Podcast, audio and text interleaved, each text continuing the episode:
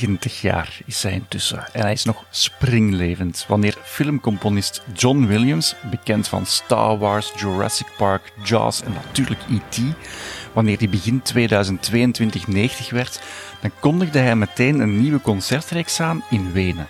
Iets wat niemand had zien aankomen, want iedereen dacht op zijn gezegende leeftijd gaat hij nooit nog van Hollywood naar Europa reizen. Laat staan om er dan ook eens zijn eigen muziek twee uur en een half lang zelf te dirigeren. Maar hij stond er, letterlijk. Wanneer Ennio Morricone op zijn negentigste nog zijn eigen muziek dirigeerde, dan deed hij dat van op een hoge stoel. In dit geval stond John Williams in de Wiener Muziekverein de hele tijd recht. Vitaal en innemend. En ik kan erover getuigen, want ik ben er op 13 maart speciaal voor naar Wenen gevlogen om deze levende legende nog eens één keer live aan het werk te zien. Ik ben Robin Broos, filmjournalist en auteur van het boek The Original Soundtrack. En voor deze derde aflevering van de Klankband, een podcastreeks van Brussels Philharmonic, ga ik op zoek naar het geheim achter een van de mooiste scores van John Williams, die voor E.T. Een film uit 1982 en meteen ook de zesde samenwerking tussen componist John Williams en regisseur Steven Spielberg.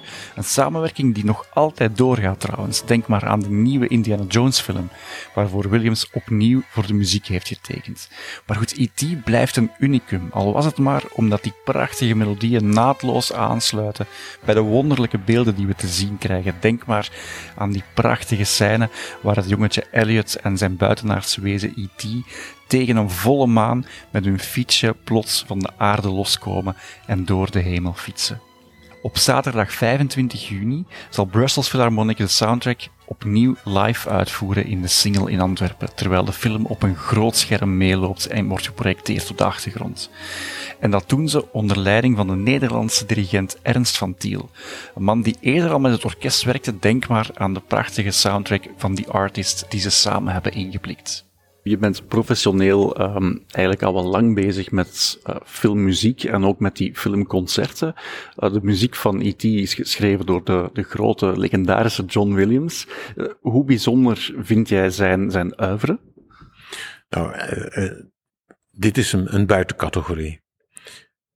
Um, ik zal je heel simpel vertellen dat en dat wordt overal door iedereen geaccepteerd. Muziek is vaak een slotstuk van een, van een uh, filmproject. Oh ja, er moet ook nog muziek bij en wie gaat dat schrijven. En als je je verdiept in het uh, oeuvre van John Williams en je gaat naar zijn oudere films toe, dat is zulke supermuziek. Zo geweldig. En bijvoorbeeld, uh, ik weet niet of ik dan te veel uitweid, maar Onlangs heb ik uh, een cineconcert gedaan met de Royal Philharmonic in Londen. Close Encounters of the Third Kind. De laatste 20 minuten van die muziek, van die film, is een van de beste symfonieën die je kunt voorstellen. En dat was, was zo dat het orkest, wat alles achterstevoren in één keer speelt, die zeiden: kunnen we het nog een keer spelen op de repetitie die, dit is zo fantastisch goed. Dus dat is John Williams. Ik heb ooit gelezen dat uh, John Williams vertelde dat hij zich voor E.T. heeft laten inspireren op die vijf noten uit Close Encounters. Dus dat hij eigenlijk uh, Close Encounters en E.T. als een soort van logische vervolg van elkaar vinden.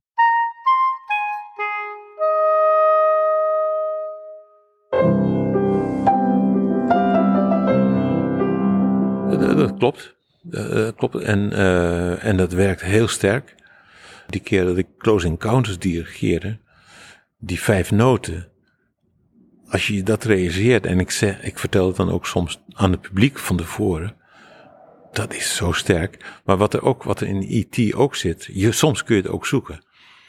Het ritme van het scherzo, van, of van het begin beet, negende Beethoven, tip, tip, trata. Dat zit ook in uh, eh, IT.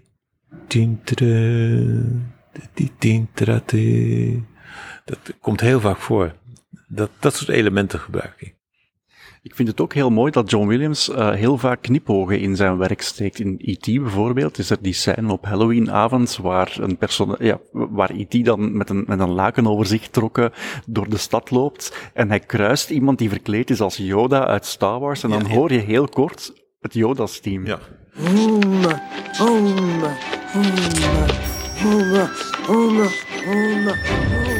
Ja, dat is, uh, daar, is hij heel goed in.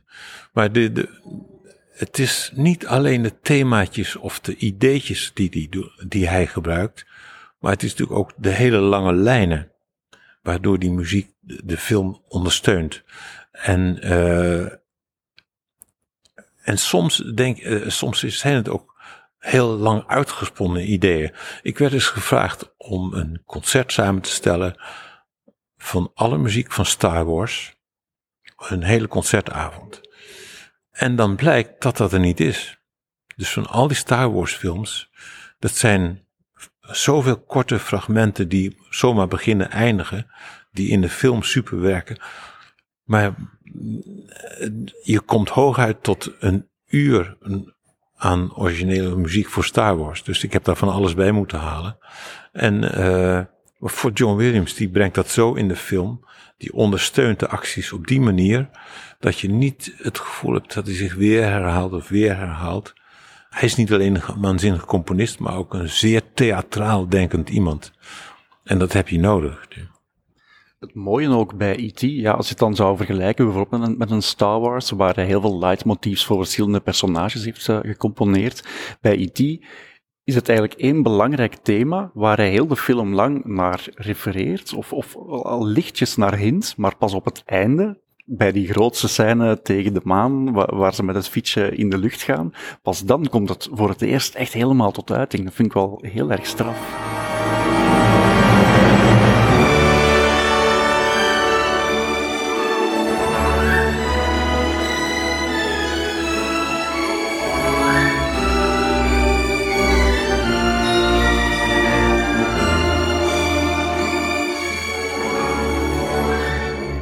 Um, ik heb ook uh, begrepen van een assistent van hem dat hij dat eigenlijk zo geschreven had, die hele maandscène. En pas daarna is gaan denken, wat kan ik nog met die thema's doen aan het begin? En ik denk dat hij ook heel veel geschrapt heeft of weggegooid heeft, want dat gebeurt altijd bij, bij dit soort projecten. Maar um, hij heeft een, de, uh, die hele grote scène aan het eind van de maand, dat is natuurlijk zo super romantisch. Daar kan hij nog wel een uur aan doorschrijven. En hij heeft gedacht, ik ga dat voorbereiden, ik ga dat voorbereiden.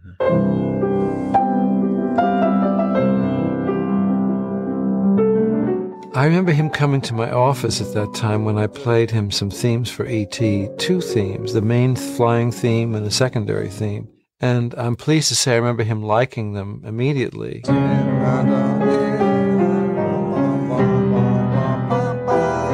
I loved it. It was great. Waardoor je, wanneer het zover is, eigenlijk onbewust het gevoel hebt, ik ken dit. omdat je eigenlijk heel de film lang al vertrouwd wordt, wordt gemaakt met, met die bepaalde melodie. Ja, en uh, hij orchestreert het uh, steeds op een verschillende manier. Maar die, die Da, di, da, da, da, di, da. De, sommige zitten al een deel van het element in. Maar wat hij ook heel vaak doet, is dat hij het steeds opbouwt naar boven. Dat positieve, dat zit er ontzettend vaak in bij hem. Bij, bij bijna al zijn films. Bovendien is er iets heel bijzonder aan de hand met de slotscène van E.T., vooral de muziek dan. En dat weet dan weer Stefan de Nijve, muziekdirecteur van Brussels Philharmonic nog tot midden juni 2022. En die kent John Williams persoonlijk. E.T. is indeed uh, quite difficult to perform because it's extremely musical and especially the very last scene uh, is very virtuosic and it's like very long. It's like 15 minutes of one go.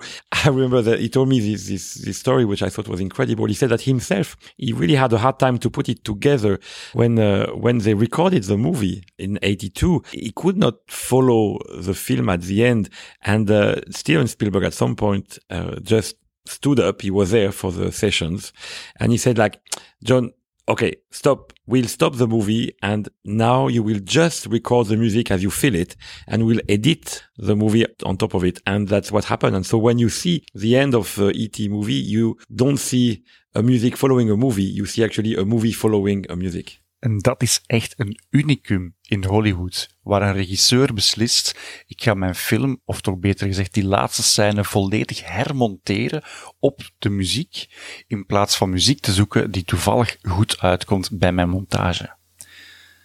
En ook daar is John Williams zelf super erkentelijk voor, want, zo vertelt hij, het was gewoon ontzettend moeilijk om al die verschillende punten en acties in die laatste scène, om die juist te krijgen op de muziek. We have the bicycle achieving escape velocity, and finally, very sentimental dialogue at the end when E.T. says, I'll be right here, goodbye. And a fanfare when the spaceship goes up. And another fanfare when it turns left. And I was having a very difficult time with the orchestra trying, I would make maybe a good take for the first five, but maybe off the next two cues and then on further cues. But I remember it so well, Stephen coming out to the podium and saying, I will take the f- film off the screen so you can just play the music with the orchestra with its natural phrasing, the way it ebbs and flows in its own way, and then conform the, f- the film to what is the best musical performance of that thing. Very unusual. Je zou filmmuziek kunnen beschouwen als het soort van een soort van vervolg van hoe, hoe verhalen verteld worden eh, met muziek, van klassieke muziek, opera tot Ja. scores, soundtracks. Zou je dan in diezelfde logica kunnen zeggen dat John Williams een beetje een, een soort van Mozart van zijn generatie is? Ehm, ik, ik hou niet van dat soort vergelijkingen, omdat eh, het zou tekort kunnen doen aan Mozart, maar het zou ook tekort kunnen doen aan John Williams. Ik vind dit gewoon een op zich staand fenomeen. Eh, en eh, vergelijken eh, is heel moeilijk. Nee, ik, ik vind het een zelfstandig fenomeen. Die natuurlijk geïnspireerd is door allerlei componisten. maar ook door de ontwikkelingen in Hollywood en alles. Ehm, je kunt zeggen, het is een hele grote toevalligheid die niet te vermijden was.